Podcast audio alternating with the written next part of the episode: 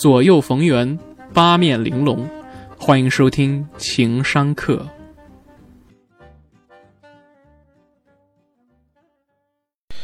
情商课，A.K.A 开卷七分钟，卷别人爽，所以呢，得学一些高阶的能耐，比如说呢，独立的判断思考能力。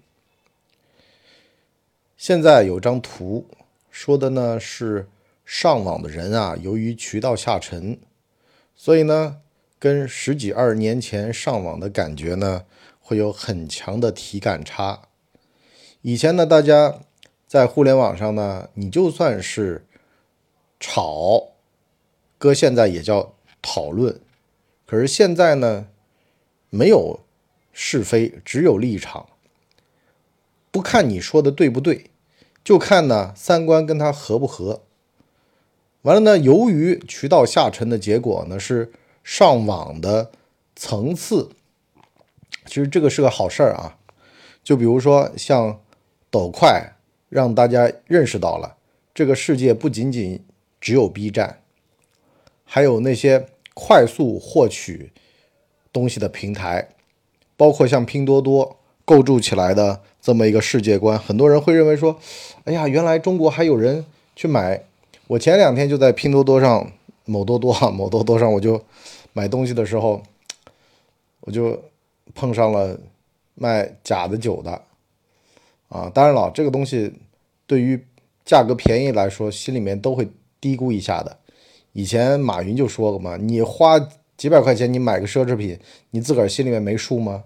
对。盲目的追求低价就会导致到呢被反噬的，我就碰上了这么事儿。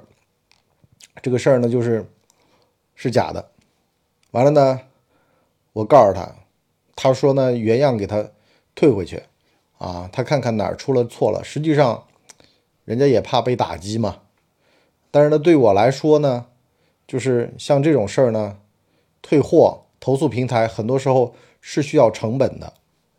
啊，而且我也不知道他是哪个渠道出了问题，他有一大堆的理由去解释的呀。那说明一个什么问题呢？你贪图便宜，那就会碰上这种事儿，这是没有办法的办法。所以呢，酒我现在我只能去某东上买了。但是换句话来说，看抖音、看快手看多了，那也会碰上便宜的这种逻辑和思想。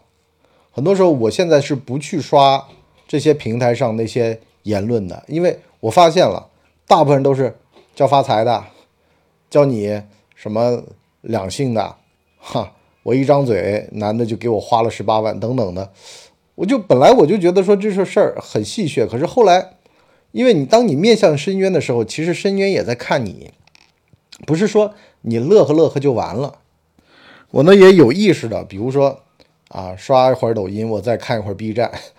啊，哔哩哔哩上面真的是有很多优秀的年轻人，就包括说有的时候灵感枯竭，啊，看问题的角度受限制的时候去看看，什么意思呢？就是我要教你呢一个科学上网或者说科学思考的一个逻辑，思考它是由深度、维度、广度而组成的，它不是说这个信息茧房就是对的。我们原先在还没有这些东西的时候。很多农村人的三观都是由他们家的亲戚和朋友和交际圈来决定的。你的交际圈如果是很厉害的人，那你自然而然，所以这也是为什么我说阶层流动那么难的一个原因。在原来，因为你接触不到那么多厉害的人，而且你用什么渠道，在这个时代是你用什么渠道决定了你会接触到怎么样的人。如果说是零门槛的、低门槛的一些。只获得廉价的快乐的，或者说一些及时满足的，那么那就意味着你只能接触到那些满足你情绪的人。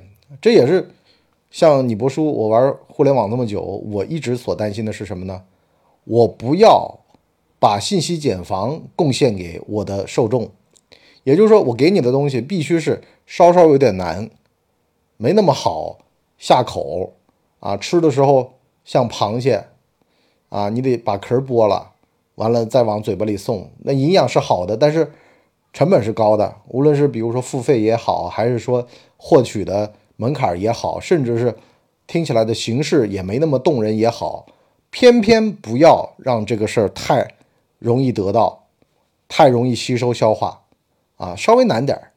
我原来一直觉得说好像难这件事儿，他把人分成三六九等，现在我明白了，一上来的这个门槛儿决定了这些人的诚意。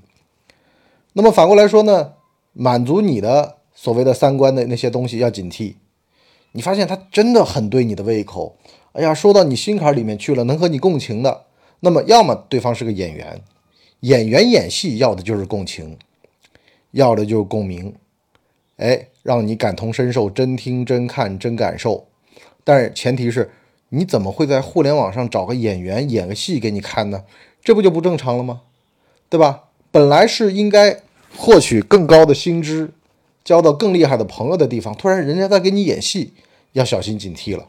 就很多时候，为什么我说咱们这个情商这个东西，很多时候其实就是在社会上的一个阅历，阅历决定了情商。当你看遍了妖魔鬼怪的时候，就发现了，其实啊，妖魔鬼怪并不可怕，可怕的是人心啊，啊，特别是没有办法辨别，没有办法知道哪些事的时候，那么。最重要是什么呢？丰富自己的头脑，武装自己的知识库，里边有各种各样的武器，能够让你鉴别哪些是妖魔鬼怪。所以啊，这样的话，一些短视的观点就不会进入到你的脑子里。比如说，你是个女性，那些短视的观点就是：哎呀，我们女性要有特权啊，我们这个中国的男的不够优秀，所以配不上我们中国的女的，我们配得上美国的。他们那儿灌夫性，灌夫性也是尊重女性的这种表现，等等的这种愚蠢的就不会进入到你的脑子里。比如说，你是一个希望获取财富自由的，那么这就意味着你必须得相信劳动创造财富，而不是投资创造财富等等的什么你不理财，财不理你。你看看今年私募那些销售，个个愁眉苦脸，为什么？他卖不出去啊！他卖的时候，那些高净值人群还问他呢。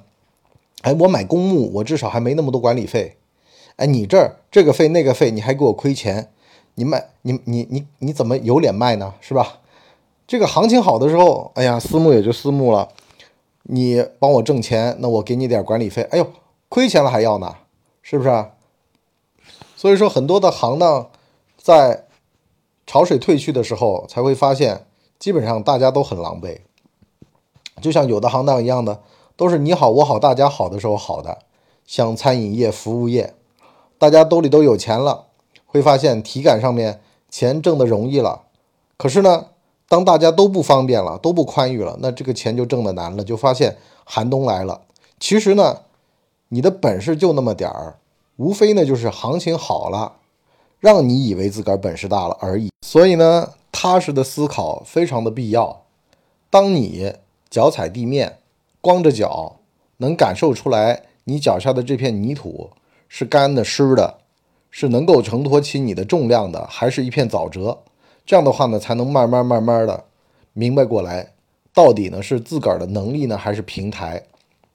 其实很多时候，人也是靠着平台一步一步起来的。很多时候升职也是个运气的问题，包括升职也是个撒娇的本事的问题，等等的都有可能的。所以说呢，反过来说。你说你在现在的这个舆论环境下，更应该做的是什么呢？做一个观察者。然后呢，有的不符合你的预期的言论呢，你也可以看看里边的道理。一些符合自己预期的呢，相反要警惕。为什么他要说这样的话呢？他说话的立场是什么呢？有人说了：“哎呀，文博，你累不累啊？你教我们去分辨这些东西干嘛呀？”很简单。这背后就意味着你到底能在里面吸收出知识养分，还是情绪，还是价值等等的。有的人他只是提供情绪，有的人他是提供价值。提供价值的那个人可能面目没有那么的可亲，面目可憎的，相反能够给你更大的养分，它都是有可能的。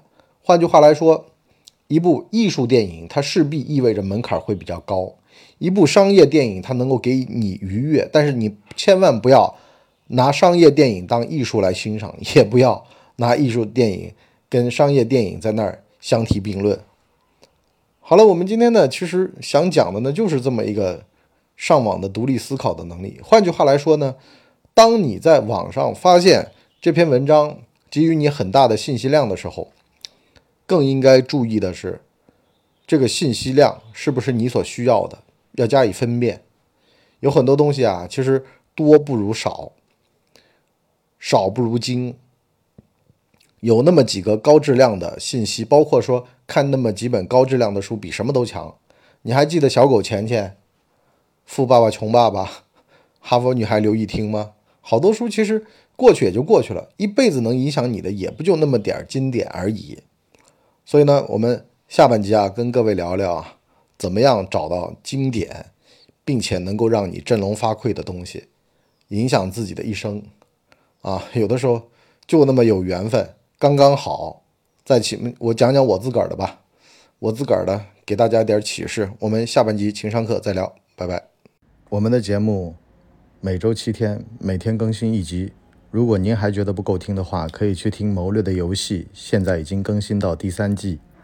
我们全网都叫干嘛播客。感谢您的收听，我们付费下半集再见。